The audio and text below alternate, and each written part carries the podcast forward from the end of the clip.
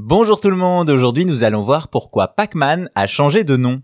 Vous connaissez forcément le célèbre jeu vidéo Pac-Man créé par Toru Iwatani pour l'entreprise japonaise Namco et sorti au Japon le 22 mai 1980. Un jeu qui met en scène un des premiers personnages de jeux vidéo, Pac-Man, et également un des plus reconnaissables et emblématiques avec sa couleur jaune et sa forme comparable à un camembert. Un jeu de légende qui a traversé les générations, mais qui a dû changer de nom pour traverser les frontières.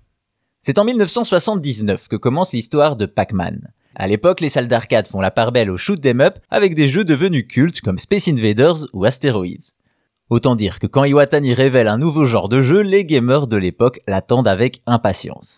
C'est ainsi que les salles d'arcade s'équipent de ce nouveau jeu particulier dans lequel on engloutit des pastilles en échappant à des fantômes, voire parfois en les traquant, un concept 100% original que vous avez reconnu, Puckman. Oui, Puckman et pas Pac-Man. Du moins, pas encore.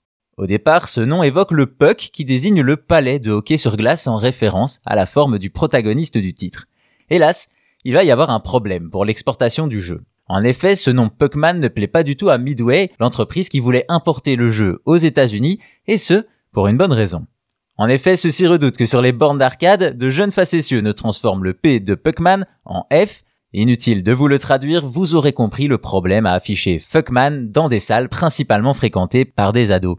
Chez Namco, on trouve vite une solution, changer le nom, un nom qui vient assez naturellement, vu que le héros ouvre et ferme sa bouche continuellement pour manger, Namco va se servir de ça en faisant référence à une onomatopée japonaise qui désigne cette gloutonnerie, Paku Paku.